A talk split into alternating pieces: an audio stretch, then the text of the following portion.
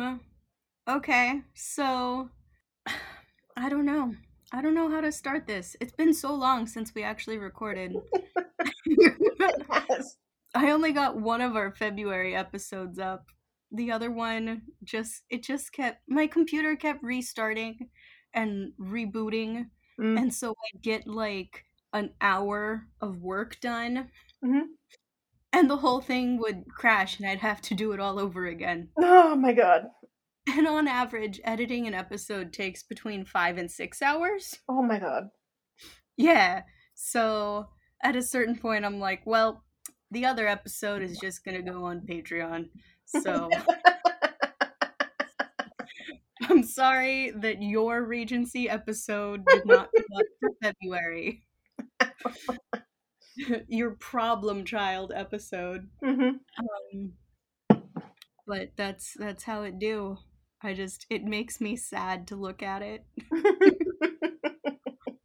Um dear listeners, as as you well know, dear listeners, uh we have not posted for a month. Um there was a loss in my family which made editing and recording um not ideal. Uh my grandmother passed away on the 1st of this month, this month being March, um which was the original intention behind Danielle and I each getting our own episode so that we could have a backlog of stuff to put up so that there wouldn't be a month of nothing. Our bad. Whoops. Um so yeah. That you know the best laid plans of mice and men and podcasters. Um, but uh, this month or this episode, yeah, Danielle picked the theme this time, which is freaking awesome. What's our theme, Danielle? Modern? I'm not really sure what the theme is. I picked a book and you went, What's your book? And I sent it to you and you went, Okay. I don't remember. Oh, okay. It or wait, no, it is. It's modern. Yeah. It's just like no magic, no. Yeah, just normal people. Uh, that's right. Because I was, I have something in my backlog about a biker gang Yeah. or a motorcycle club. Yeah. So, uh, what is your book called? Did you forget its name? I sure did. No, I just I'm blanking and now I can't find the folder. There it is. I'm the one drinking. right? Um, which, if you're interested, I am drinking a delightful Malbec by a wine company called Ojos de Toro. They're Argentine. Very good. Fancy. I I put grenadine and Malibu into ice and real sugar Pepsi. Ooh. See, I was gonna make a um a born again virgin. It's based off a cocktail called a merciless virgin, but I was missing ingredients, and I'd have had to go outside to go get them. And I'm already in my pajamas, Mm. so like, it's Yeah. not happening. All right. Yep. So wait, what's your book? Oh, so my book is called Truth or Beard by Penny Reid. I can see why you picked it already. You and your thing for beards. Yeah. And it's a whole series. Oh, that's not surprising at all. No. Because it's like a whole family of men. Yeah, it's a thing. Okay. Anyway. I had already downloaded like a sample of it and I was already reading it and you were like, pick a book and I was like, this one's pretty good.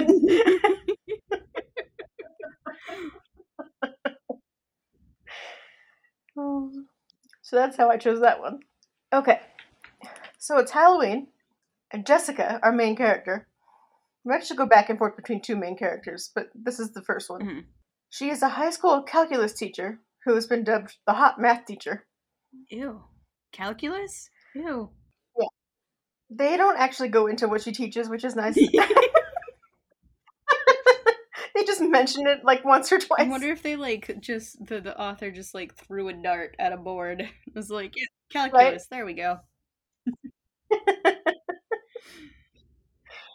Um, she teaches in her small hometown of Greenville, Tennessee, and she is at the town's Halloween party, which is at the community center, which used to be the high school when until they built a new one.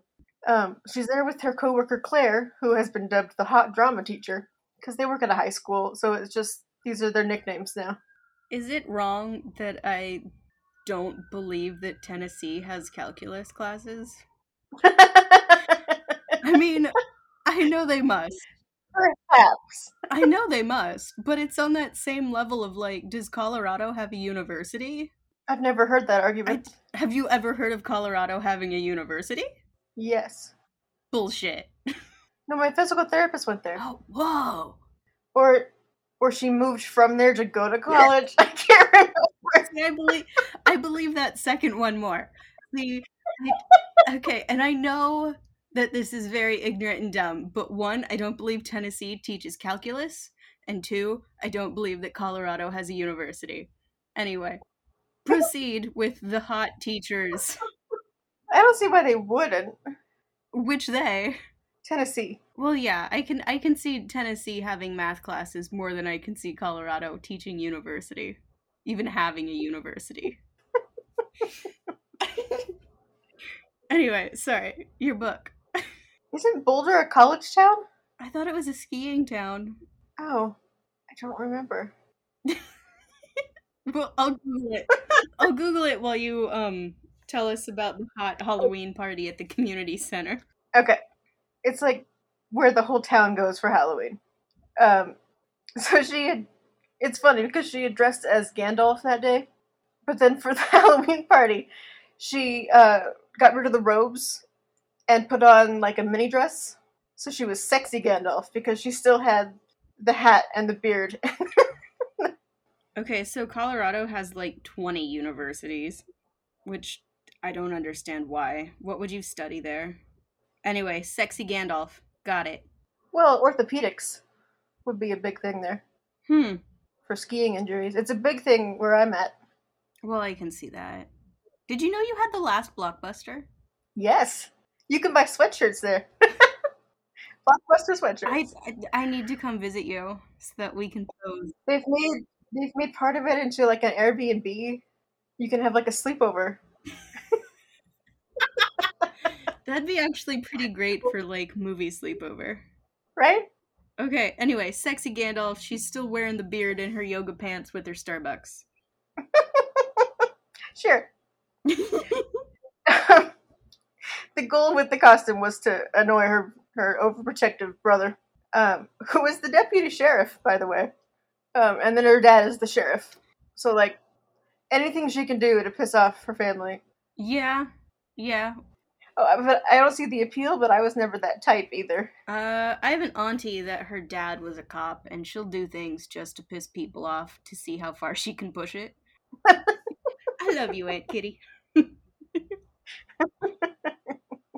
um, so they get there, and they haven't even decided what to do, and Jess sees her crush since childhood, Beau Winston, come walking down the hallway, helping a little girl trick or treat like room to room in the community center, and like struck dumb because that's what happens when she sees him, like every time. Yeah.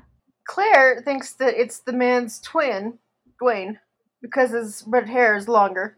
But Jess is certain that it's Beau because he's smiling and being helpful. They're nice. okay. Because they have vastly different personalities. Um, they have a conversation, although Jess wasn't able to really speak. Um, See, I relate to that really hard because that's how I get around that guy I was telling you about earlier. Oh, okay. Like for a long time, he kind of thought I didn't like it. I'm like, no, I'm just like, I, I, I either am going to say nothing and be weird, or I'm gonna word vomit and be weird. He's like, well, okay, just go ahead and word vomit. I can nod along. Don't worry. It's like, ah.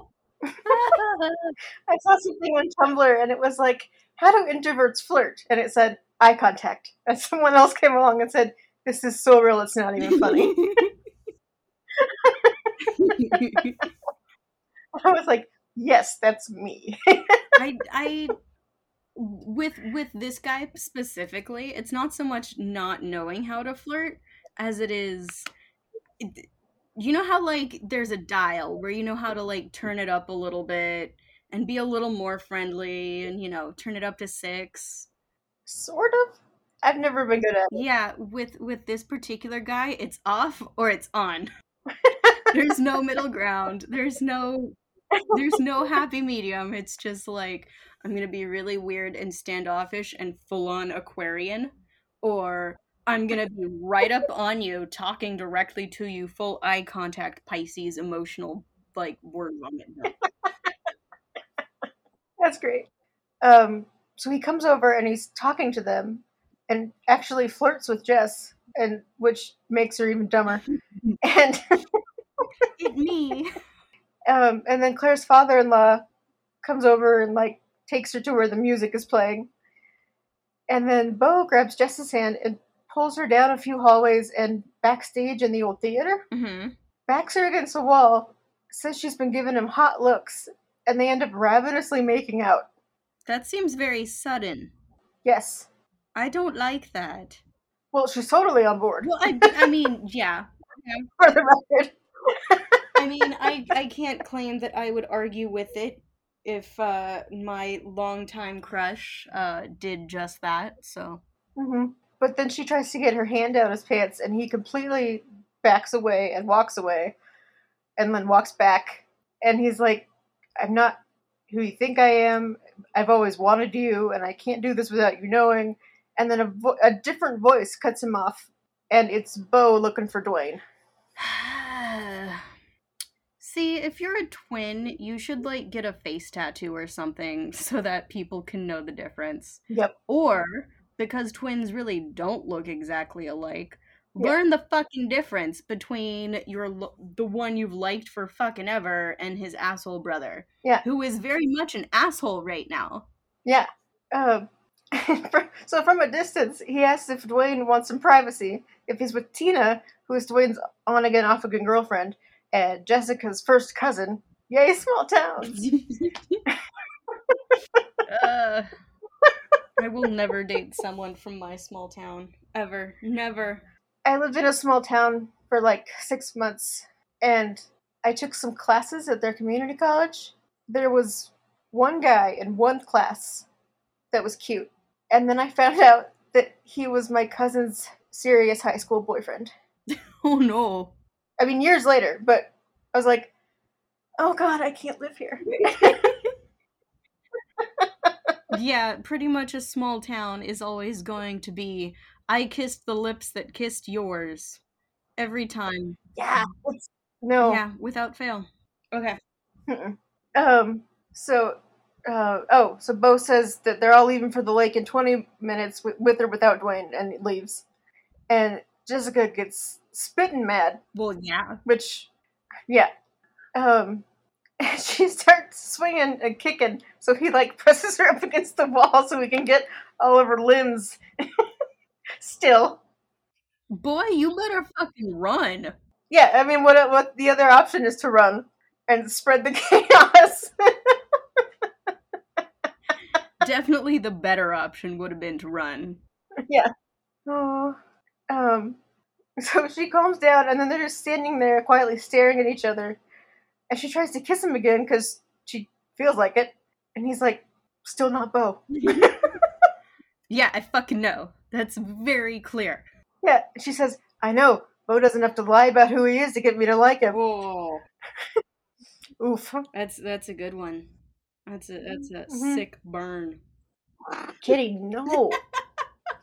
she really wants to sit on the keyboard and stare at you. I'm I'm sorry, Kitty. I'm not that interesting. so, so it's the end of the night, and Jessica's standing at her truck while Beau and Duane's brother, Cletus, tells her that she has catastrophic engine failure. Because he and the twins own a garage Mm, okay. uh, and needs a new one. Because he's he's part of the band that was playing, so he was like one of the last to leave. And saw her standing by her truck. Hi, could you not? I'm in the middle of something. Those of you who can't see, uh, Danny's cat is just full on perched on top of her, um, making a nice little trail back and forth. Um, hardly anyone is left there. Her dad and brother are on duty. Her mom's out of town with her sick aunt. So Cletus puts his coat on her, because he's a gentleman, and leads her to his car to drive her home. But he has to make a stop first. Um, it turns out to be a lake house that he's house sitting or something, and they're walking down to the dock in the dark. And he's gotten pretty far ahead because she stopped to listen for something for a minute. And then she starts hearing footsteps on the stairs behind her, catching up pretty quickly. And then she's, at one point, she's just flat out running down the stairs, but the person catches her, wraps a hand over her mouth, and just like lifts her off the ground. Why do so many romance novels start like a fucking episode of CSI? I don't know. Like I'm I'm not on board with this. If you're a romance No. novel writer or a budding romance novel writer, don't start your books out like a fucking episode of Criminal Minds. So she bites him, obviously. Good. She asks Duane, and he goes, Jessica? And then she asks if she's if she's okay, and she like lunges forward into a hug because she's been startled. Hug! Fucking punch him! And then as she starts to like relax, he tells her that he's Beau. but before she can react to that, people down at the lake start screaming. Yeah. And oh, and it turns out he saw someone sneaking around and thought there was like an intruder. And later on, we find out why he might have thought that. So he thought she was an intruder, and that's why he basically fucking kidnapped her and clapped a hand over her mouth to drag her away. Well, he didn't drag her away; he just lifted her off the ground. D- You know what? It's a short step from A to B. It really is. So it turns out Cletus got to the bonfire, and because he was bear- wearing black pants and a black turtleneck, he looked like a floating head. and so Tina, who Beau invited, started screaming, and then other girls started screaming because she was screaming because some girls are just stupid, well, yeah. and someone had to actually cover her mouth to make her stop because she's one of the stupid ones. I mean, I don't know much about all of these characters, but I can see why Duane would want a calculus teacher versus someone who won't shut the fuck up. right? Um, then Beau appears with Jessica under his arm, and Cletus must have seen Duane's face because he announced that they'd stay a while, and then called over to Beau that Duane wants to play Truth or Dare because he's so very helpful. These people are all dumb. hmm Um, Tina dares Duane to kiss her, and that's stupid. And Duane dares Jessica to skinny dip in the lake with him for 15 minutes in October. Ew. No, that's too cold. Yeah. But she's like, whatever, and runs off into the woods towards the lake. I, why isn't the bonfire by the lake if they're at a lake house? I don't know. This doesn't make any sense. No.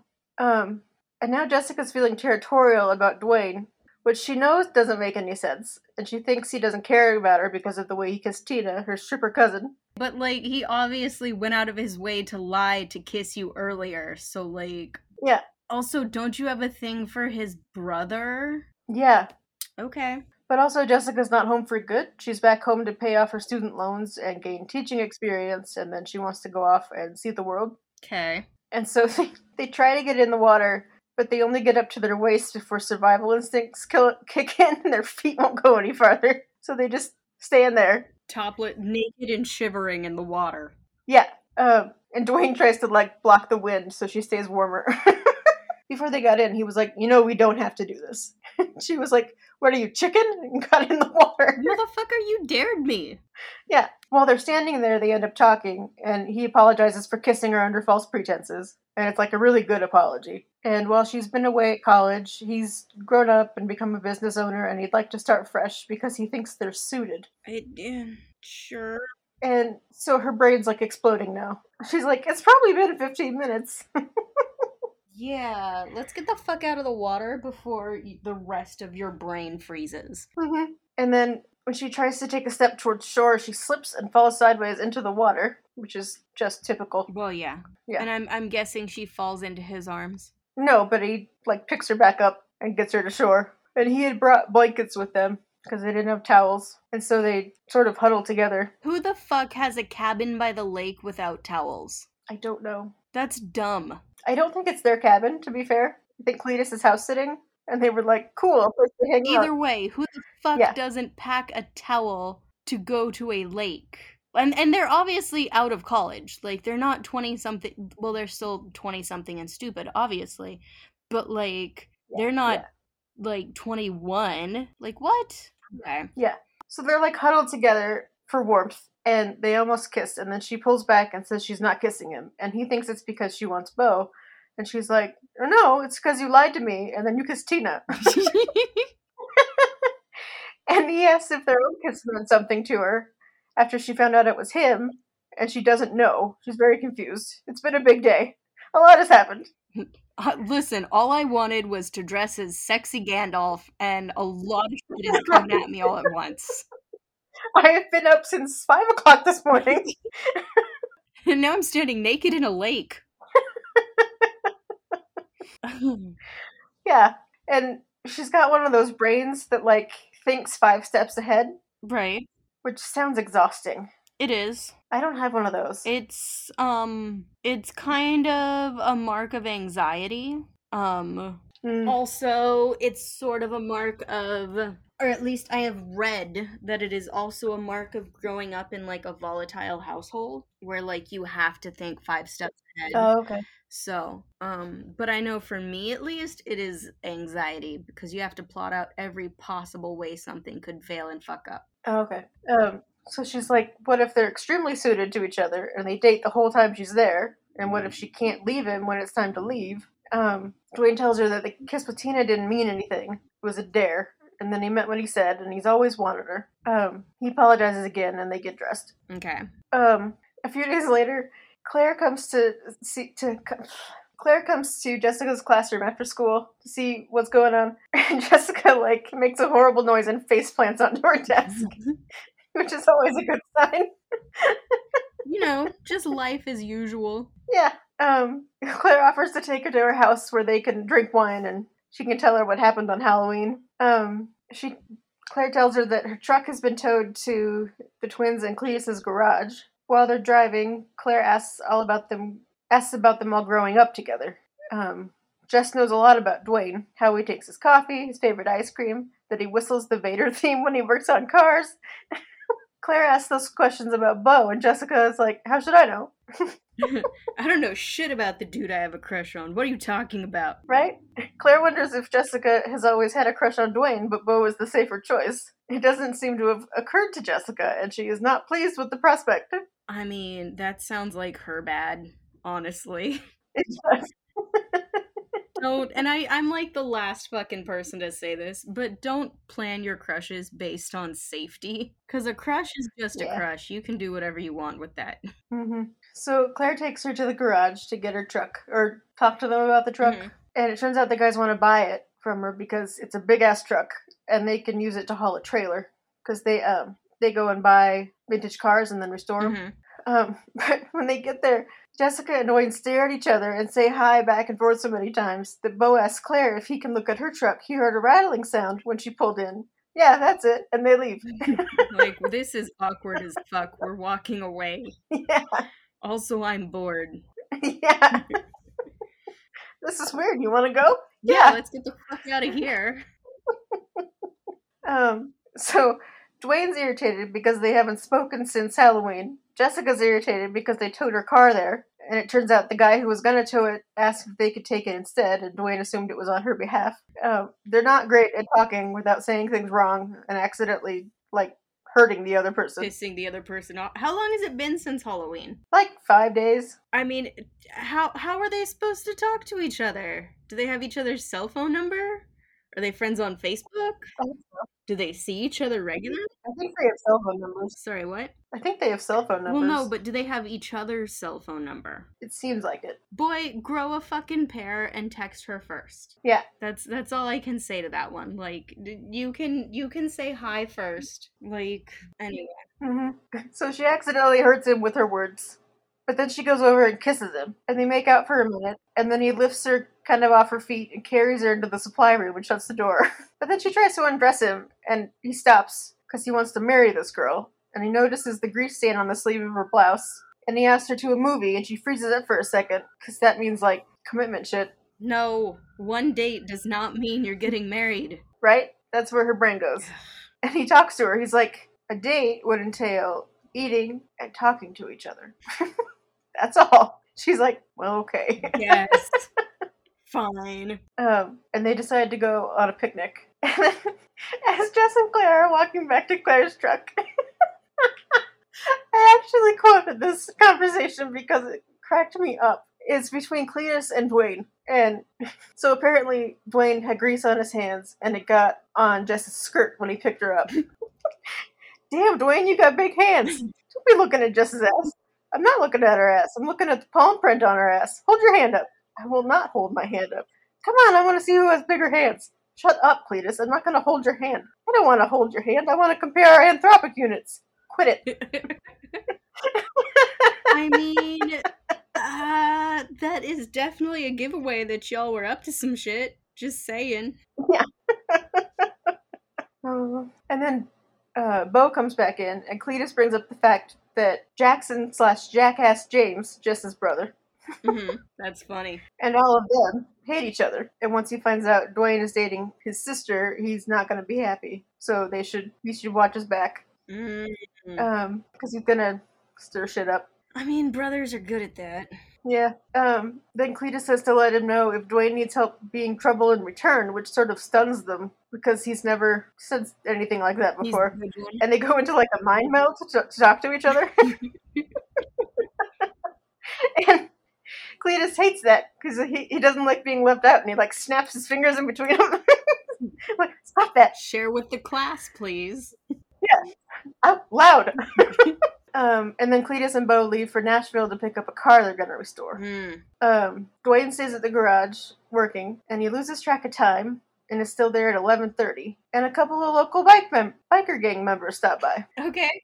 His dad, his dad, who they don't speak to, is a member of the biker gang. For some money reason, his dad had the gang try to kidnap two of the kids, Billy and Ashley, during their mother's recent funeral. Like, wh- what do you mean the kids? Like, Well, they're adults, but they're grown, but two of his children. so he was going to kidnap his own children for ransom. I don't know why the biker gang wanted them, but he allowed it for money reasons of some But sort. it was his kids that he had they'd planned to kidnap. Yeah. People need to not watch fucking CSI while they're writing. this is off. Okay. Okay. Mhm. Okay.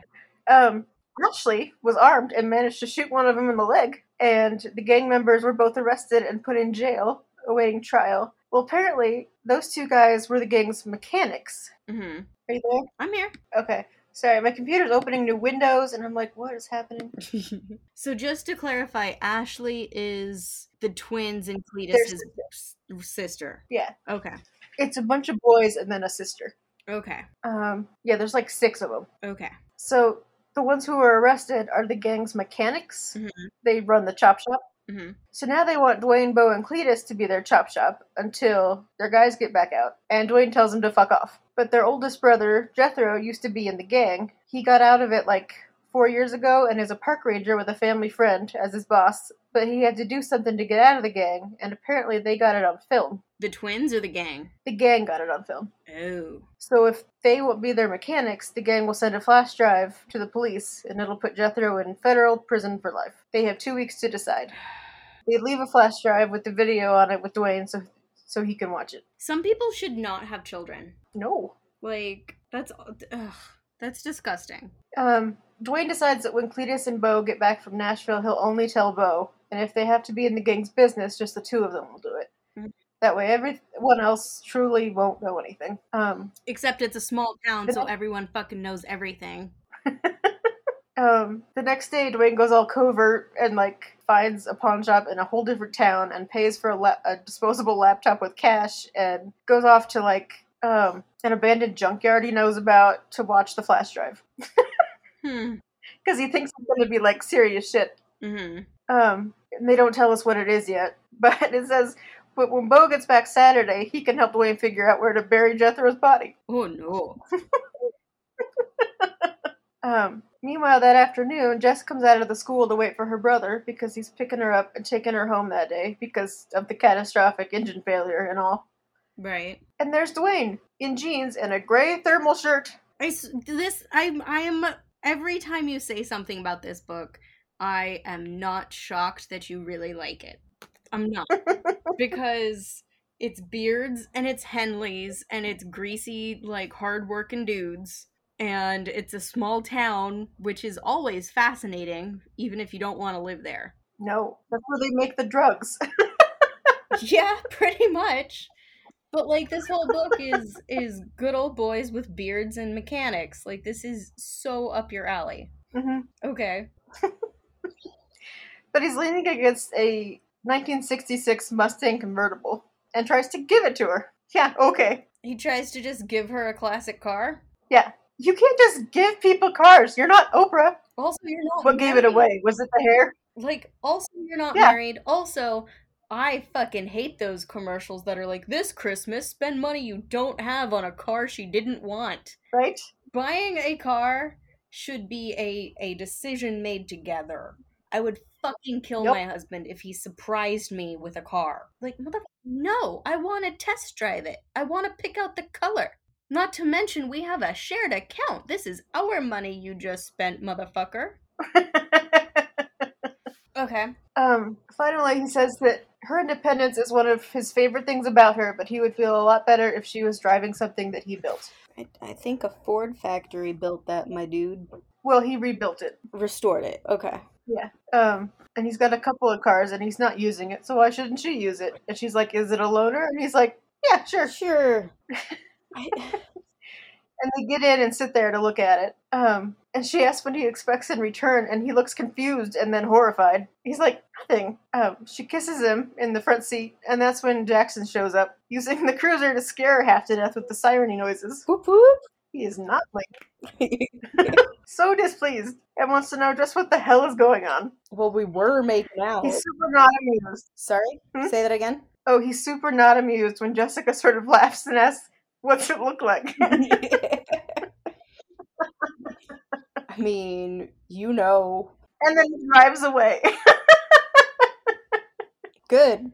I was busy. yeah. Hmm Um, she ends up stopping at like a picnic area because she drives for a little while and they have a conversation about it. And he's like, So I want to date you and I want to do it right. Which means not pissing off your family all the time. Uh, that's. Uh, I mean, sometimes that's just what dating is. yeah. Just how it be. And she's like, Hold up, you want to court me? Is that what you're saying? And he's like, Yeah. Which makes her happy, but also like scared because she thinks that means like long term and the picket fence and a cage. Girl, Apparently. you can still travel the world if you get married. You just do it together. yeah. Like, which is infinitely safer. Yes. This whole book, I'm like, You can have both. why didn't why don't you think of this? Um, so let's see. I'm trying to determine if this part is necessary. Yay! You're learning about important parts. I'm so proud of you. Um. Oh, so the the day of Duane and Jessica's date, Jackson confronts Jessica about the date, about her outfit, which she's not dressed terribly appropriately. hmm Um, about Duane, and totally tramples over that thin line between overprotective and misogynistic. Hmm. So when Duane, Duane arrives, she try, tries to pull him towards the car right away, hmm but he doesn't let her. Jackson makes it to the door, and they exchange tense greetings. Jessica finally looks at Duane, and he's in like nice clothes, and he's holding flowers that are not for her; they're for her mama. Aw, sweet. And then, Duane- and then he asks if the, her parents are home because he'd like to pay his respects before they step out, which is adorable, and leaves Jackson kind of gobsmacked. I have never had a guy bring me flowers, much less my mama. I've had that happen once. Really? Is Mhm. it nice? Yeah. I hear it's nice. And now I'm reminded of that that uh, song from Into the Woods. He's all. Is that all? Did you dance? Is he charming? They say that he's charming. Ugh, I want flowers on a date. Um, but their parents are not home. Uh, their dad is working, and their mom is still with their aunt. Mm-hmm. Um, so he hands the flowers to Jackson so he can put them in water, and then they go get in the car.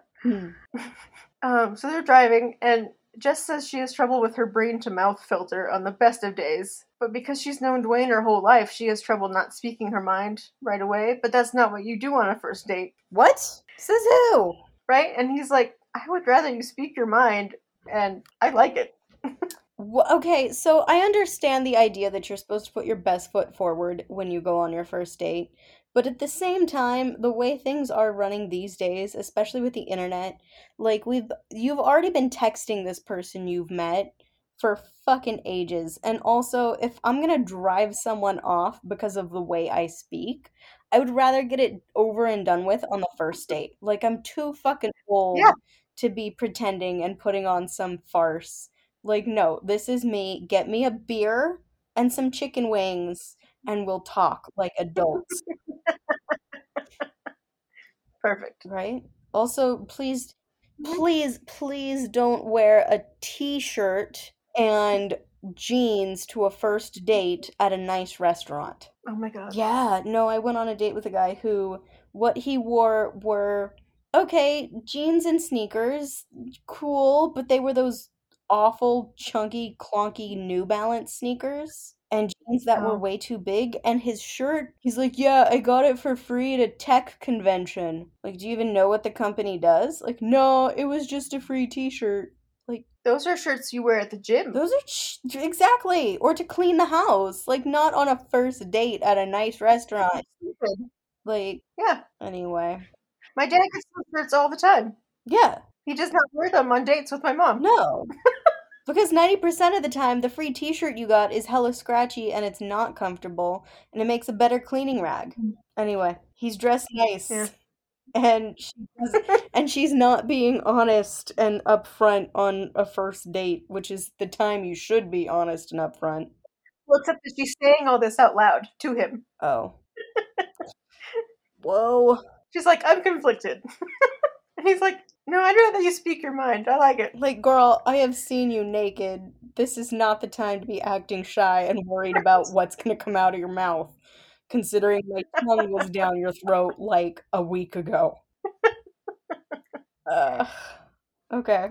Uh, So it's a, and now she isn't sure when to tell him that she plans to leave in a few years. And so far, all she has is not yet. And I'm like, gee, there's no way this will go badly. Yeah, be upfront. So, yeah, that would have been before first date information. yeah, or at least on first date, during first date information.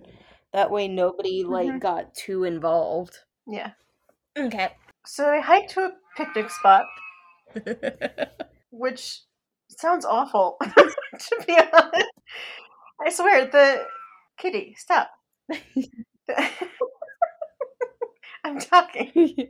I was talking with someone recently about the dating apps around here and all everyone's activities, all the guys, it's hiking, rock climbing, snowboarding, skiing. gym. Th- there's nothing inside. No, it's weird. Like I don't I Nothing. find one of your dumb friends to go do dumb friend shit with. Yeah. Your partner does not have to be into the same things you are. No. Like if your partner likes to go fucking hiking out in the woods for a week solid with a shovel to bury his shit, he can do that with his dumb guy friends. yeah. Like I I I support you in your hobby, but I'm not going to take part. hmm Take a friend, take the dog. That sounds great. I'll see you in a week. Yeah.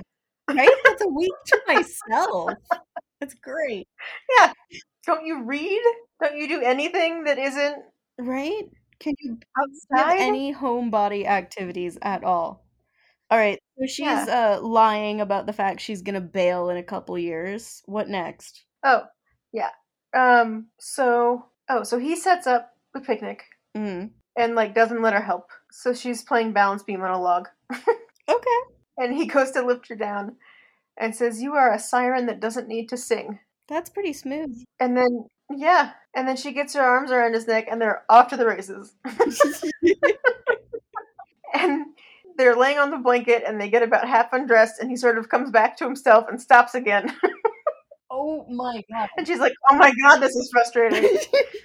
I'm just listening to it and I feel the same way. Like, oh my god, will you just fuck already? It would probably help things along. hmm Um, she, she sort of puts herself back together and goes over there, and he says that doing this right is important to him. And she feels kind of bad for having pushed and enjoying the effect her clothes were having on him. hmm um, and he says that he wants to know her and wants to be known. And she realizes that she's going to have to tell him, so she does. Good. Yeah, that she has really strong wanderlust and always has. And so they have their picnic, and he looks sad and I mean, at least she fucking told him and it got out of the way early. Yes. Um. So his brothers get home and ask how the date went, and end up telling him that everything is temporary. Seize the day. the fuck is the matter with you? Carpe fucking diem, man. Um. And then he waits for Cletus to wander off, like hours later, after they all have dinner at a bar, so he can tell Beau about the biker gang mechanic issue. Um, yeah. Um. And the flash drive. hmm So they go out to like a shed in the backyard, and I'm like, Cletus is smarter than all of you. Why is this? It's kind of think it's weird that you went into a shed in the backyard. Yeah, Cletus sounds like the only catch out of the trio. Um, so they go into problem solving mode, and Duane thinks that if they can get all the copies of the video, the game won't have any leverage. He doesn't think they're sophisticated enough to use the cloud, so their copy is likely on a computer at headquarters. hmm And the best way in might be Tina, because she's one of the girls that hangs around and kind of fucks whoever wants her, which is glamorous sounding. Uh, she, um, she's probably on drugs. Yeah. That's um, yeah, yeah. Okay, that's sad. Actually, Um, yeah, but she's clever and could probably do it without getting caught, Mhm. and they would just pay her because she's always short on money. desperate, desperate. I am really desperate. that was a video. Um, Jethro was installing traps, secret compartments in cars that had a lot of requirements to open. Like you put the front passenger seat all the way forward and the driver's seat all the way back, and have the defroster on, and then the thing will open. like there's a whole bunch of things so that not just anyone can find the secret compartment. Like you have to know the sequence to get it to open. Okay. Um, and he's showing a client, and then the client tells him that he's going to use them to transport drugs and hide them from the police. And Jethro gets really mad and yells to off camera that he didn't sign up for that shit. And whoever's off camera yells back that if he wants out, he'll install the traps like he's told. And then he does. Right. So they've got it on camera. Um, oh, after they saw each other, the lake, Tina told Jessica they should get together. They were best friends as kids and whatever. And Jessica thought Tina was just being nice, but then she actually called her. hmm And it turns out Tina just wants to stir shit up and find out about Duane and whatever. But um, but she's really pretty, and Jess goes home and has been like sad about Duane because they didn't set up any more dates, and she takes a shower. And while she was in there, her cat pushed his litter box in front of the shower door so that she stepped out and fell, Ew. which she does like once a week, What a dick. just to try, to try to kill her. What a dick. Yeah, she just keeps feeding him. I don't know. um, and when her brother gets home at like three o'clock in the morning, she's up watching TV and wants to know what's wrong. And I guess he's easier to talk to when he's dead tired. Um, and she basically wants to know why someone would break up with someone who looks like Tina to date her. And first he rolls his eyes like it's obvious, and then he's like, "Let me put it this way: Have you ever seen someone and thought to yourself, "Whoa, he's hot. I'd like to screw his brains out." And then you talk to the guy and you realize someone already has. Yeah. Yeah. Himbos. No, no. Yeah. Not himbo. Himbos are wholesome. Um yeah. Yeah. Nope. I've known a couple guys like that where like I thought they were really hot and then I talked to them and it just all went down the toilet the second they opened their mouths. Just like mm, Yeah. nope. You're a no substance in there. You're like a marshmallow. Yeah, I think it would drive me nuts to look at misspelled things for the rest of my life. I just can't. I don't think I could do it. You know, I've met some people who are exceptionally smart but incredibly vacant. Um Hmm. so they don't spell things wrong, but if you say, "Hey, did you remember to bring drinks?" I brought my water bottle. Like, girl. girl. I invited you Oh to my a God. party. I asked you to bring drinks, and you brought your water bottle. Um, cool. You should be very specific with that person. Yeah. Yeah. Okay, so Tina's cute but an idiot hmm and a shit starter. She's only interested in like drama and attention. Uh, say that again from the start. oh, she's only interested in drama and attention. Yeah. Um, Jackson doesn't like Duane, but admits that he and his siblings are smart, and someone with a brain can only take so many conversations about nail polish and who's dating who. First of all, you can talk about nail polish, who's dating who, and intellectual things all at the same time. Just saying. Yeah, but not with her apparently. Mm. Not with Tina. Um, Jess's friend Claire is acting as the reader and acting asking why her travel plans don't allow for any kind of companionship. Thank you. Thank you, friend. More heroines in romance novels need friends to say you're being a fucking idiot. He can go with you, dumbass. Yeah, Duane does. His brothers are always being like, "You're so stupid. Good. Let's do this." that that to me has always been the most unrealistic part of a romance novel. Like people have friends, and even if they're not friends, they have people that they talk to. Yeah, somebody. Yeah. I know it's the weird it's this weird time of year right now on the west coast for those of you who don't live on the west coast where the temperature is always wrong. yes. Um it doesn't matter where on the west coast you are. It is always too hot, too humid and too cold all at the same time. can't open a window cuz it's too cold, but you can't have the windows closed cuz then it's too stuffy. And either way it's humid. My neck is sweaty, but my feet are freezing. Yeah. Like I'm Yep. a- oh oh god. It might be perimenopause Oh no. or premenopause for you. Hmm. Yeah, I'm not excited about that. I did just get a new hormone source, Mm, a new birth control, right. so that could be part of it. I am uh waiting to finish bleeding before I put my birth control back on back in. Hmm. Um but I'm also finally down to my target weight, so I'm like, do I want to put it back in? I'm not seeing anybody. There's no reason for that. so I I might just go without for a little bit longer. I'm gonna open a window. Keep talking. Okay. And Jess doesn't really have an answer for Claire, and they just sort of breeze past it, I guess. I don't have anything else written here. I'm like, no, I keep going. I guess it was just Um. to plant the idea in her head.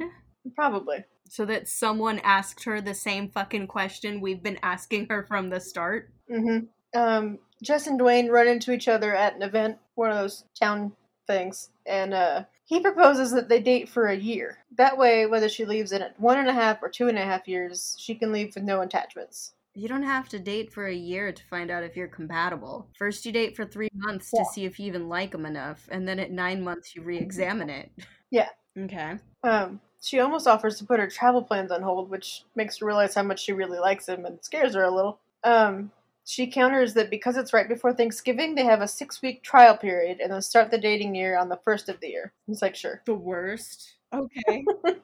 Oh, so he picks Jessica up for their second date, and her dad is home. Hmm So they meet and talk and whatever. And then he takes her to a middle of nowhere dirt racetrack where he races his cars. Okay. And it's like a, it's like a big event. There's a ton of people there and a bunch of other racers and food trucks and it's like a thing. Yeah, derby racing is um pretty big in rural areas, uh, especially if it's in bet- if like there's a bunch of little towns all around each other. The big one, the bigger of them will usually have like a racetrack. Oh, okay. It was a, it was actually a thing uh where I grew up that there was a Cool. derby. Um, one of my best friends, uh, Sam, she's in our our group chat. Uh, she was she is super into like cars and racing and stuff like that. Oh, cool. Um, yeah, Um, but like everyone knows him and she's like, this is weird.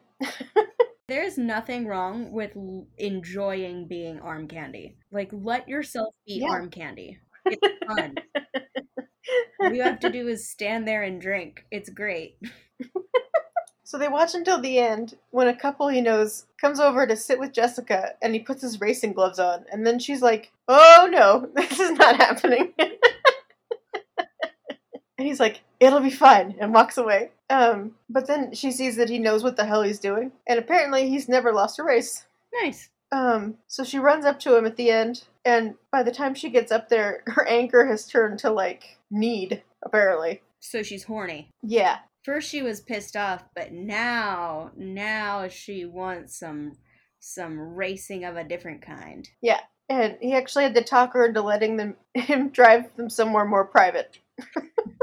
She was just so overwhelmed by a desire. Yeah. Um, he finds a place and she climbs in his lap. And then um he tries to pull her sweater dress off, but it's like super tight. She winds up looking like an angry kitten in a straight jacket. How old are these people? Real quick. like 30. Girl. I'm not sure. 27. Uh, uh, which de- what kind of degree does she have? Teaching. Okay, so a teaching certification is usually only 2 years to get. So if she if she went directly into college at 18 hmm and you count the 2 years for a teaching certification that's 20 and then 4 to 5 years for your actual bachelor, she's only like 24, 25. Uh, okay. I mean, unless she delayed it. But, like, do they ever say the ages in the book? Not really. Well, it makes a lot more sense now that they're just 20 something and stupid and horny. hmm Because I gotta say, like, once I turned 26, I was not as immediately horny over everything. Like, no, I'm good. I'd rather crochet while you go masturbate in the bathroom, okay? Like, that's great. I'm glad you're horny, but I'm not. I'm watching TV and taking care of yourself for a couple decades now. You can handle this. I believe in you. Walk it off, champ. Oh, That's the greatest thing to say to a dude when they're horny and you're not. Just like, walk it off, champ.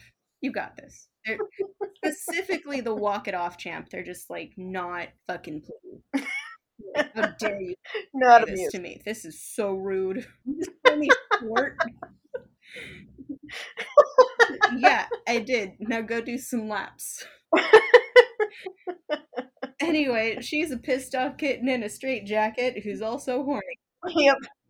So he just pulls the sweater just back down. Why would you try to take it off her? Just like ruck it up, take her panties down, and it's fine. There's nothing wrong with having Yeah. sex with your clothes on. If it's a quickie in a car, especially if it's a quickie in a car. Don't fuck with me like that. hmm Okay. Um. Oh, but he um didn't want their first time to be in a car, so he just uses his hands on her, Oh my god.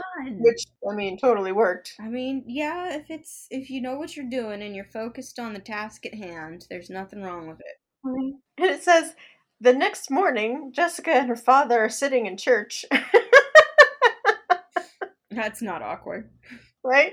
A few a few rows be- behind four of the Winston boys. hmm Um, then her dad wants to talk to Duane because they're all there. Right. And um, Duane tells the sheriff that today he's teaching Jess how to change a tire. And the sheriff is like, "You should teach her to ch- ch- check the fluids and change the oil too, so she can teach us because they don't know how." What? Well, and it's also a way to make sure that's what they're doing that day.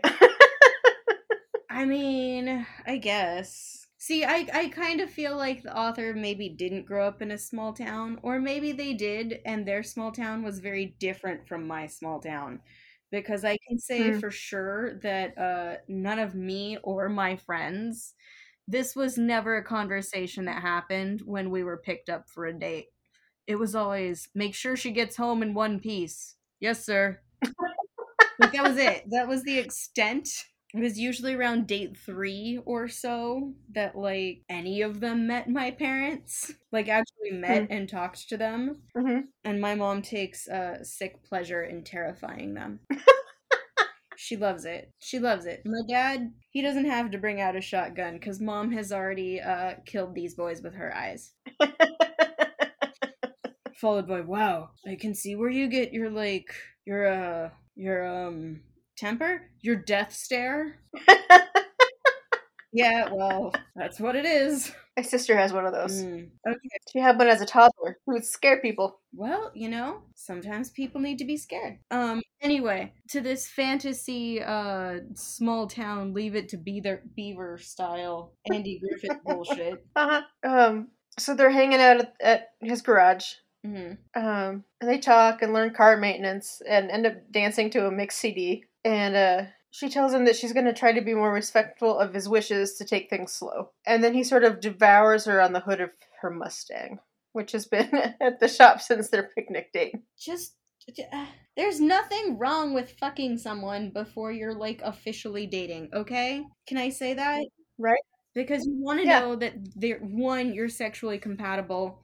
Can you stop packing Mhm. my yarn? And two, you want to know that like it's not going to be awkward and horrible and weird and like you can you want to know that you can communicate during sex too.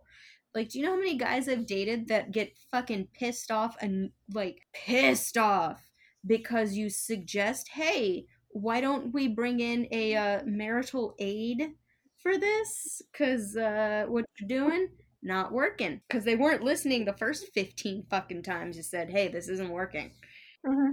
Now there's cat spit on my yarn. Anyway, they're making out on the hood of her Mustang. Yeah. Um. Oh, they go out for pie, and it's so busy that Jess ends up going into the back to get their pie because she worked there in high school. Uh-huh. While she's back there, Repo, um, the gang leader. Well, I thought he was, and then later I found out someone else was, and he's like the assistant manager.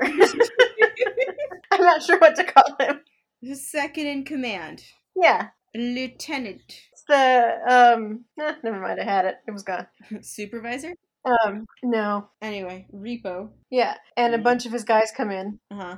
and Repo and Duane are arguing quietly when Jess comes back out with pie. And Repo kind of looks stunned, and she asks if she knows him, and he says no, but that he knows her mama real well, but like speaks to her in a soft voice, and it's weird.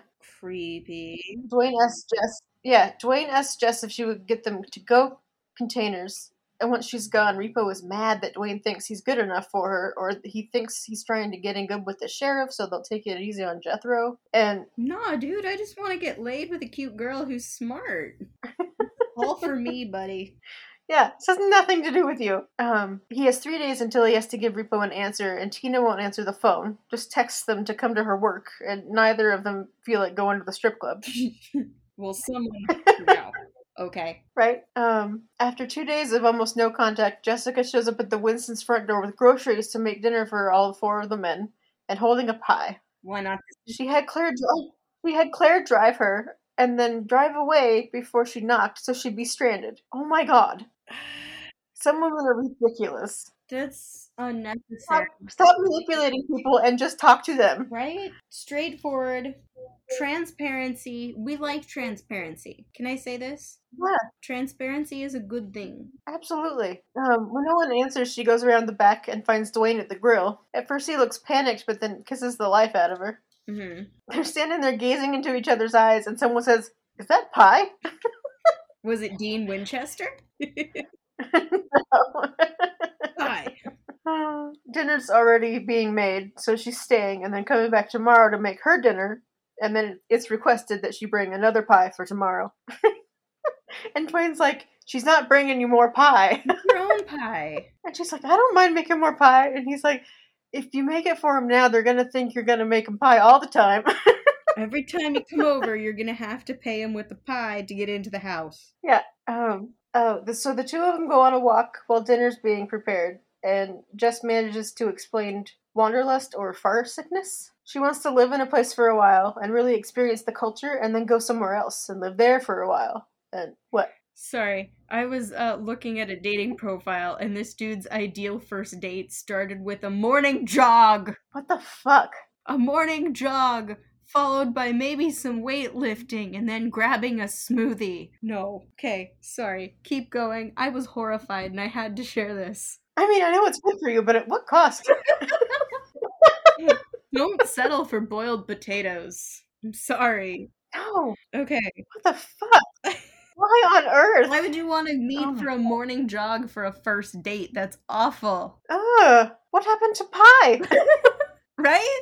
Meet at a dinner and have pie. And then an earlier answer is like, what do you order for the table when you're out with friends? Whatever I want, because I like to share what I like. And honestly, I'm not trying to cater to everybody. oh my god. I bet you don't go down on people either. Anyway, Is all of you from the 50s or just some of you? all right, pie.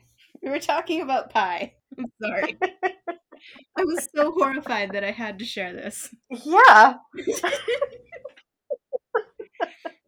So she manages to explain wanderlust or far sickness, Mhm. and she wants to live in a place for a while and really experience the culture, and then move to somewhere else and really and live there for a while. Um, That is a very. and Duane starts to understand. I was gonna say that's a very specific kind of person. Yeah. Um, Duane starts to understand, and it's the first time Jess has ever truly felt seen because her whole family's always been like, "Yeah, that's a weird phase." Like, not they haven't taken her seriously her whole life. Right. Um, she hadn't realized how lonely she was with no one to share her dreams with. And then she realizes that she loves him and it doesn't weigh her down, it makes her better. And I'm like, how long has it been? Since they were children. Well, that's true. Um, oh, he th- then he asks if she's read the Odyssey and if she remembers the sirens. He explains that the sirens didn't inspire lust, they inspired a bone deep longing, so that the sailors would rather die than live without them. He understands that the Wanderlust, that's her siren song. She asks what his is, and instead of answering, he just kisses her and then keeps walking. I think So it's her, but I think. she doesn't get it. Sorry, say that again. So it's her, but she doesn't get it. Yeah, I think someone wanted to be a mermaid when they grew up. His, their mother was awesome. His, she was a librarian. So he expects smart women. Yeah, so they were all, he and his siblings were all expected to read like so many books a week and like good ones Right. and whatever. And so they, they're smart, um, even though their dad was awful. Well, everyone makes mistakes. hmm Sometimes people make five mistakes in a row, and those are called children. Oh my god. hmm Babies fix relationships. Right? Oh my god. Uh, so after dinner, Duane drives her home, but turns off onto a forestry road. Mhm. And it turns out he and Billy, his brother, the two of them sometimes need some time to themselves. Like, the others are fine being surrounded by people. but the two of them, like, one, they'll have to go off and find a place to be by themselves. Right. Not together, but like separate. And uh and a few years ago they built a tiny hunting cabin together and didn't tell anyone else about it. So Duane shows it to her, gives her a key, um, and promises to take her out there when they have a weekend free. So she gets home and she's all happy, and her father tells her that her aunt has died. oh, damn. And that's where that's where her mom has been this whole time, Right. um, taking care of her aunt who's been sick. right. Um, there was chemotherapy and then dialysis. Mhm. So like they're off the next morning, and he already called her boss, and um, but then he tells her that her aunt left her everything: the farm, the house, several million dollars, because she had patents for several things. Uh-huh. She's like, "What the fuck?" Because it's just her. It's not both kids. It's just Jessica. I mean, everyone has a favorite. As much as you say, oh, I love my children the same, oh, I love my nieces and nephews the same, you're full of shit. You know it. You don't. You know you have a favorite. everyone has. My brother was driving me home recently, and I said, "I'm worried that the others can tell that I like her better." Yeah. and he said, "He said everyone likes her better." I mean, I. She's the most well behaved. Well, is she the oldest? Yeah, Well, that'll come with age. But I, I was my grandma's favorite. he's always been well behaved though. Yeah. No, yeah. No, favorites happen. Favorites just happen. Yeah. You can't help it. Like you, you yes, you have to love well, you don't have to love all of your family members, but in theory, you get along with all your family members and you do have to love them all. Yeah. But you have ones that you like more than others. That just happen. Yeah. Like The important thing is to make sure that the kids don't feel like you like one more than other the others. Yeah, yeah. Because when I go back east to New York uh, to visit family, I will make sure to take the older girls each out on their own day into this. Oh, cool. like I'll take uh the eldest one to a bookstore and I'll take the second eldest to like a video game comic book store and I'll take the Oh, third cool. one to a fabric store so she can touch all the soft things. Ooh, Each get their own special cousin day. that's awesome. I try. I try. Mhm. Okay, so she got everything because she's the Mhm. favorite. Yep. Um. Meanwhile, after he dropped her off, Duane and Beau have their meeting with Repo and nine of his guys. Apparently, that was necessary. Um. They convince Repo that it would be stupid to run a chop shop out of their own garage or out of any of the Wraiths' properties.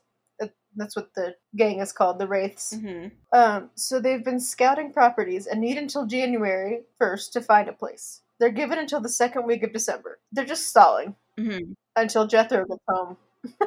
so they can kick his ass and get his input on what they should do.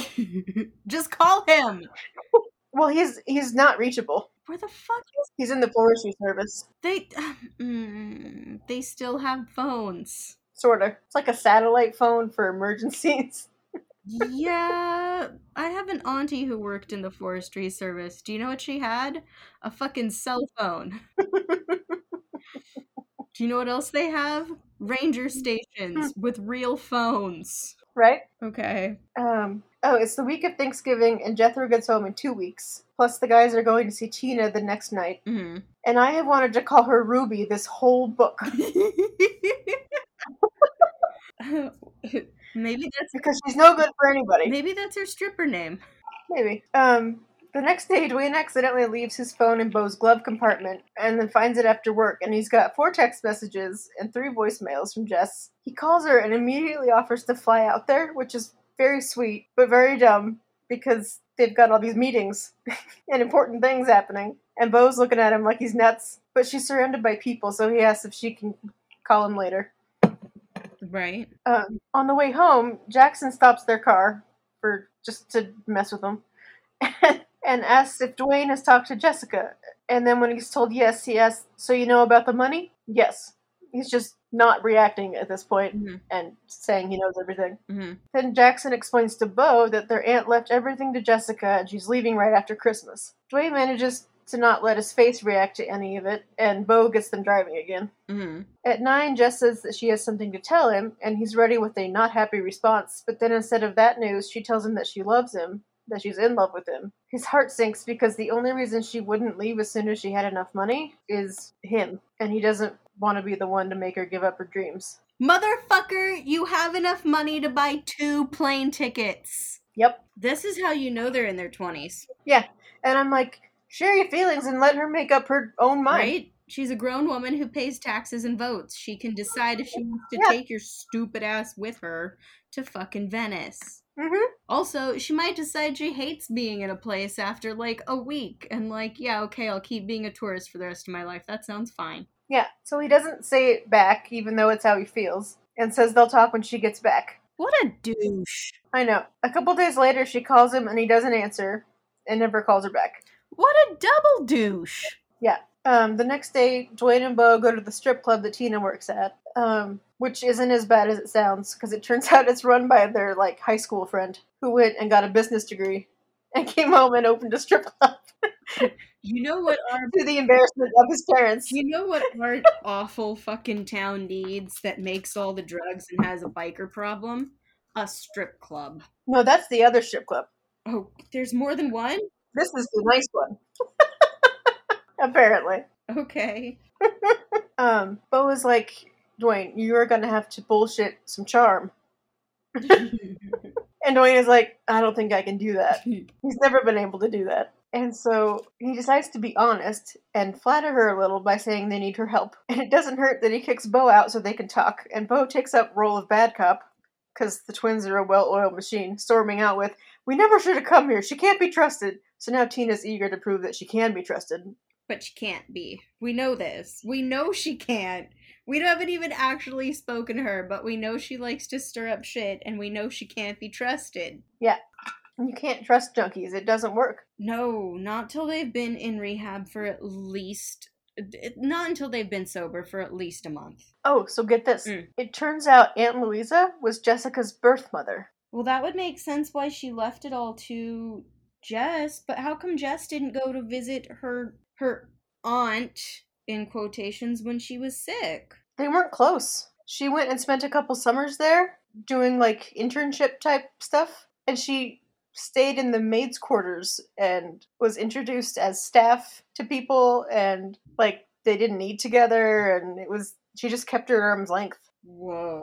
It was weird. Yeah, To like protect her? maybe. Huh. This is weird. This is overly convoluted. It's like the author wanted to write a Regency romance novel, but was like, nope, I want cell phones.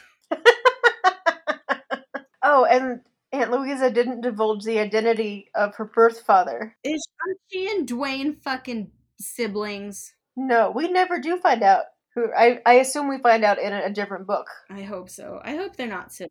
I also have a very strong feeling about it by the end of the book. It'd be it'd be way too Moll Flanders if they were siblings. No, they're not siblings. Okay. Um, and it turns out Jess is leaving town after Christmas to make arrangements for the estate, not to travel the world for the rest of her life.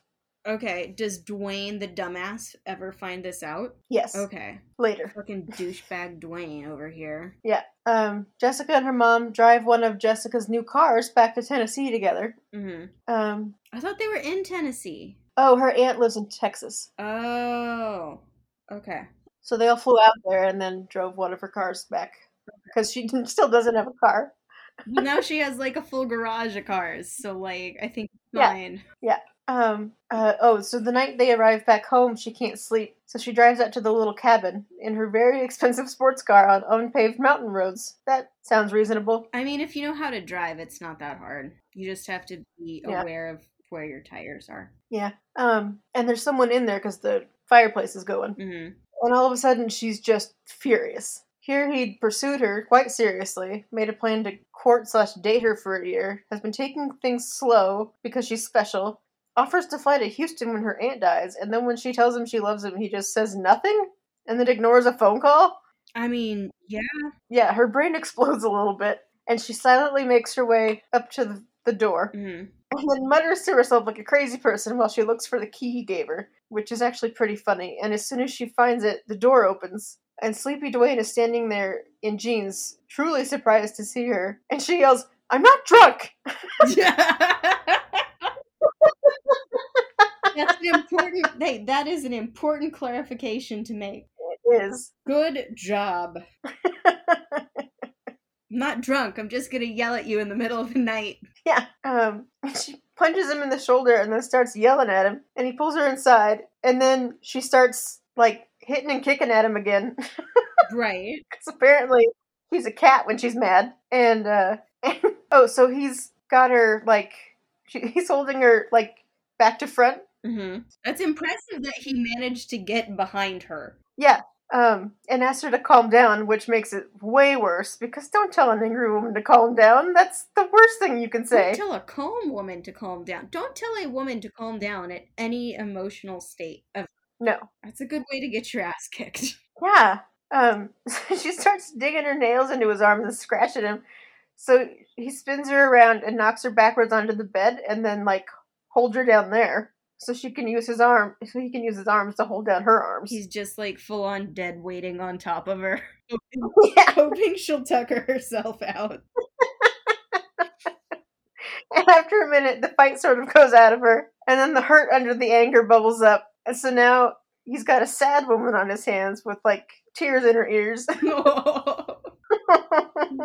so now he's holding her face and kissing her forehead and cheeks, Stop kissing me! I'm angry at you. and then her neck. Um, she's absolutely on board and ends up climbing on top of him. But then she remembers all the times they do this, and he stops them. So she stops at first to find out where this is going this time. Uh, and he pulls her back, saying, "Just give me tonight," and goes to town. Good. Yeah, and instead of trying to figure out what that's supposed to mean, she just lets her brain turn off. And then they fucked. Yay! Finally. How far are we into this book? So far, it was like 70% by then. That's a lot closer to done than not. Can I say that? Yeah, it is. Okay. So afterward, Duane asks her how she got there, and she says she has a car now, and asks where his car is. Apparently, he wasn't himself last weekend, raced at the canyon anyway, and wrecked it. Um, and he assures her that he's okay, and then wants to fuck her again. But first, she wants him to know that she's mad that he ignored her call last weekend. he says he feels bad about that. She wants him to promise that he'll never do that again, and he says that as long as they're together, he'll always return her calls. And she's like, "No way, you return my calls until we're dead." and he actually gets up out of bed, and they have a big ol' fight. He reveals that he knows she's leaving after Christmas, which leaves her with a huh face. She corrects him, and then realizes that he just slept with her thinking she was leaving quite soon. He says he's calling off the trial period so she can do what she needs to do, which is leave. Uh, thanks. She's like, Didn't you hear me? I was gonna say thanks for making my fucking choices for me, asshole. Yeah. She says, Didn't you hear me? I'm in love with you. Why don't you ask me to stay? And he says, You don't ask someone you love to give up on her dreams. And now she's left gaping like a catfish. I, I swear to God, it's like these people don't realize that you can buy two plane tickets to the same place. Yep. Even if it's just going for like a week or going for a month. Like, you know, you can come back, right? Yeah. I don't think they know that. Um, Duane says he'll be fine knowing that she's out there following her siren call. And she's like, Why are you like this?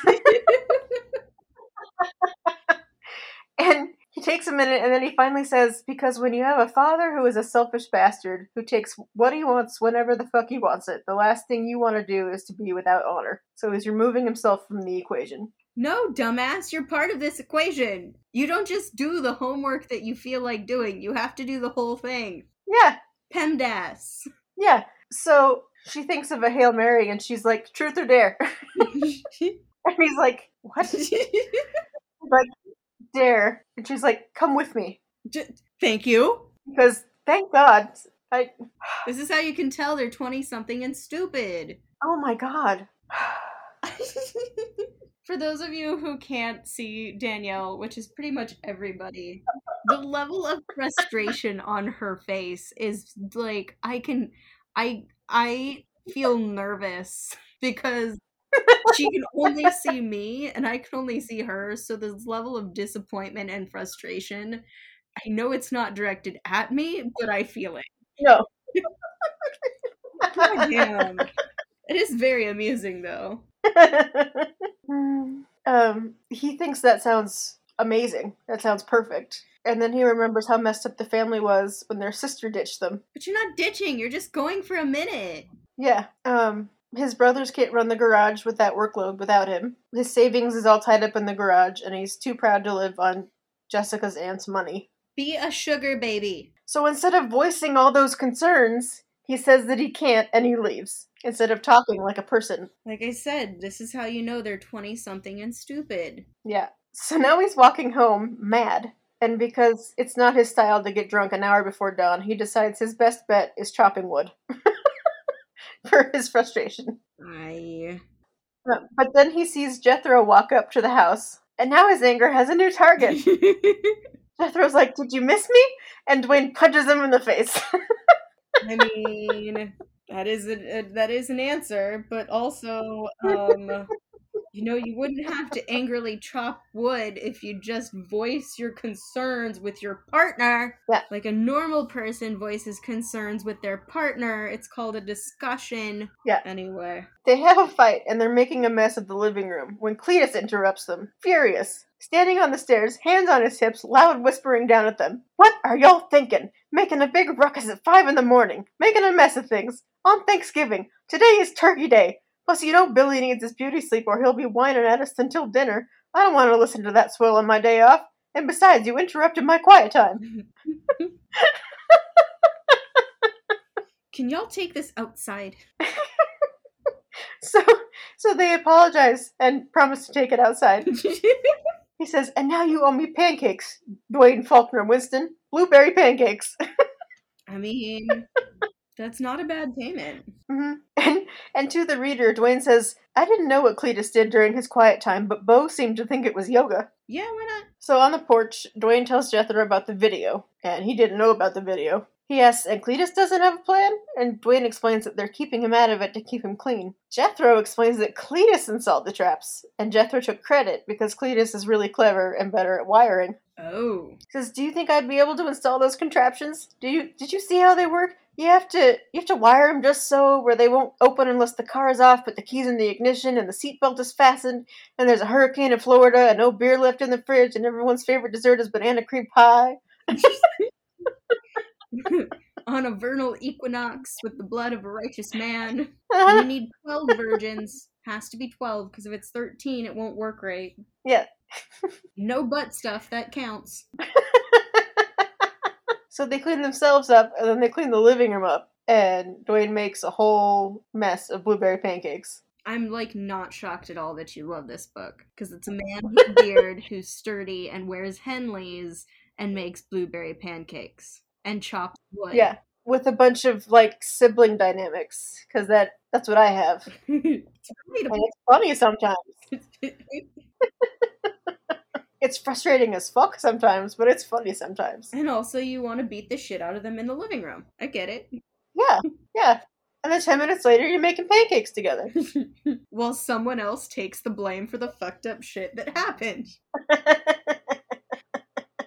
Everybody gets up for the day and they tell Cletus what's been going on. He says there's nothing to be done because he did it years ago. It turns out if you inform the police when it happens about the traps, that's what the compartments are called, Right. then it's then it doesn't make it legal, but like your hands are now washed of it and it's up to them. Oh, Like you've done your part. nice. You reported it. Um, and he says there's nothing to be done because he did it years ago. And then he explains that he informed the police without them knowing. And they're like, what? And he's like, well, you know how I repair the mail sorter machines at the police station? Well, he does that for three counties. Oh. And it's like a volunteer thing he just enjoys because it's machinery. Um, Yeah, I have a neighbor who his wife was actually my librarian in uh, elementary middle school. And he volunteers to mow the cemeteries. Oh, okay. Yeah, some people volunteer to do some strange things for the county. It turns out letters get stuck and unstuck quite often, and sometimes he'll find letters that are years old. He slipped a certified letter in with a stack of old mail found during a service call that was then put in storage unopened. He knows the box and shelf number. He even has a receipt for the certified letter. He included pictures of the cars, VIN numbers, and the sequence for opening the traps, and a copy of all the documentation. Mm. Um, so they're all immensely relieved. hmm And then Cletus wants to know why Duane still looks awful, and the whole story with Jessica spills out. And Cletus and Beau offer to buy him out of the shop, and he's like, "What?" And they're like, "We don't want you getting even grumpier for the next twenty years." You're gonna be fucking awful forever. they're like, "That sounds terrible." You realize we can just hire someone, right? yeah, exactly. If we like them enough, they can buy in, and then they own part of the shop. Good.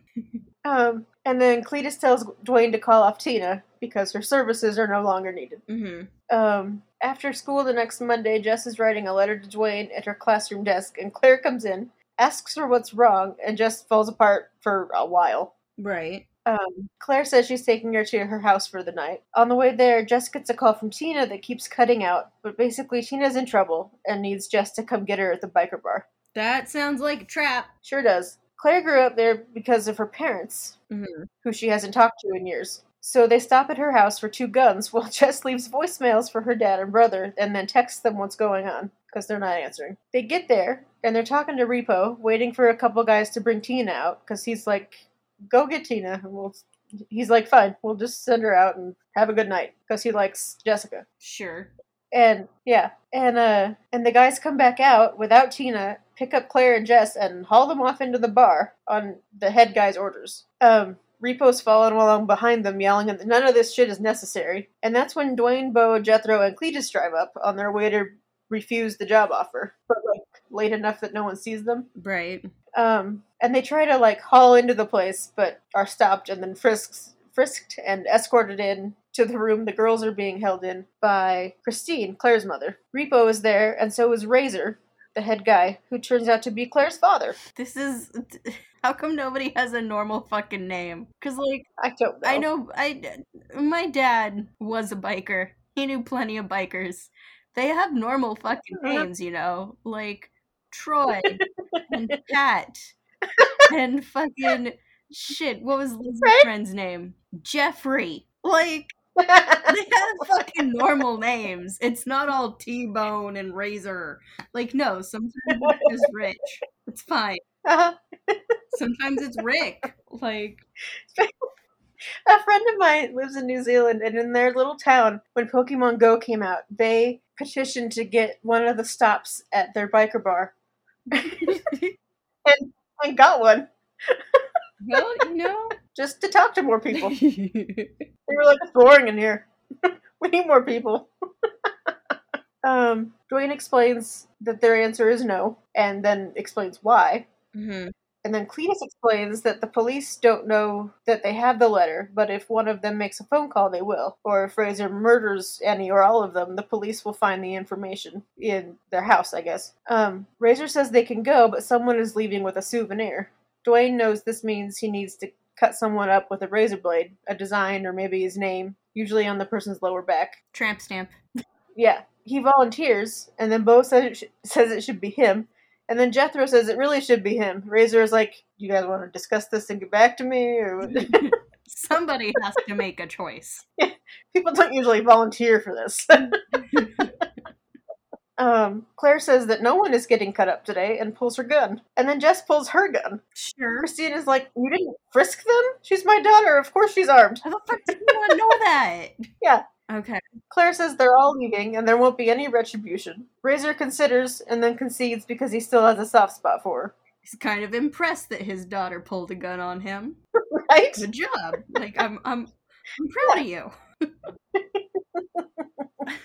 Oh. Claire leads them all out through a shortcut through the cellar. Jess hands her gun to Jethro so he can cover the guys, and they all peel out. After the guys talk Duane out of following Jess to the truck at warp speed because there's no time. Almost home, Jethro texts Claire and she says Jackson is meeting them at his and Jess's house, and Claire is staying the night with them. hmm The guys offer to d- drop Duane off there, and he's like, No, I don't have a plan. They convince him that that's stupid. And the next thing we see is him throwing pebbles at her dark window. She comes to the window but couldn't see him, so he climbs the tree next to the window.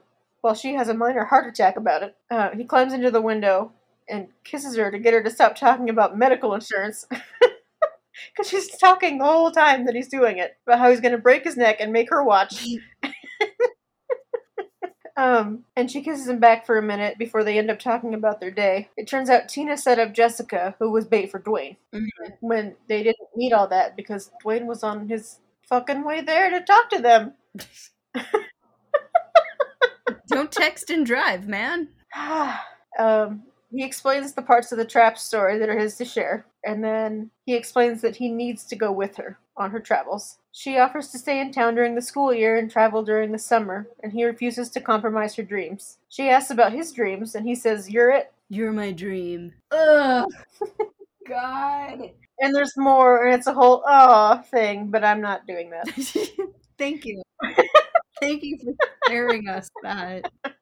Um, Claire is overjoyed, and Duane kisses her, and then starts undressing her and touching her. And Jess is like, "My mama is downstairs.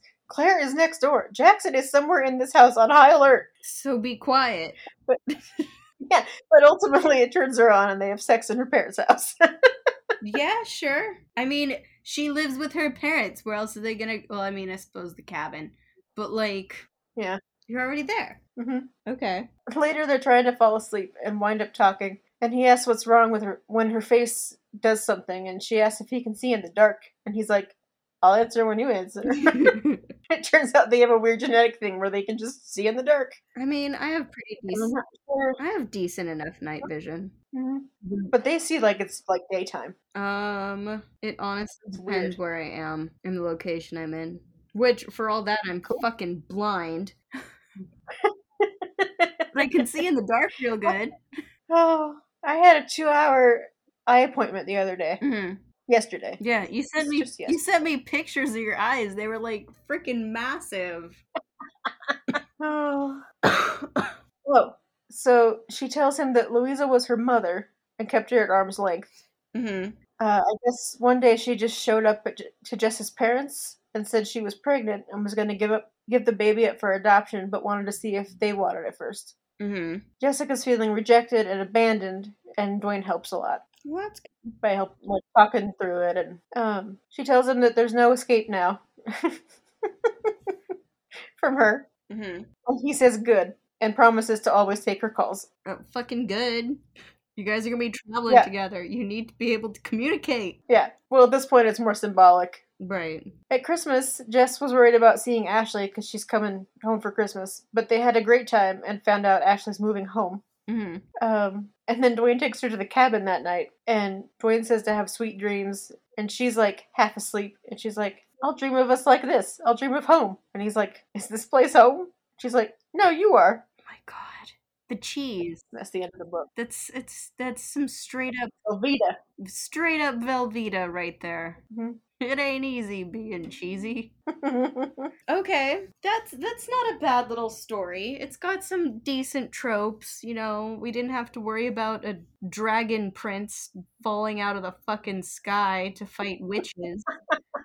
um, That's true. uh, uh, w- would you read the next one? I want to read, like, each family member, each Winston family member has another book.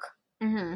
Um, I would read the Cletus one because he's hilarious. He's so deadpan and so funny, okay.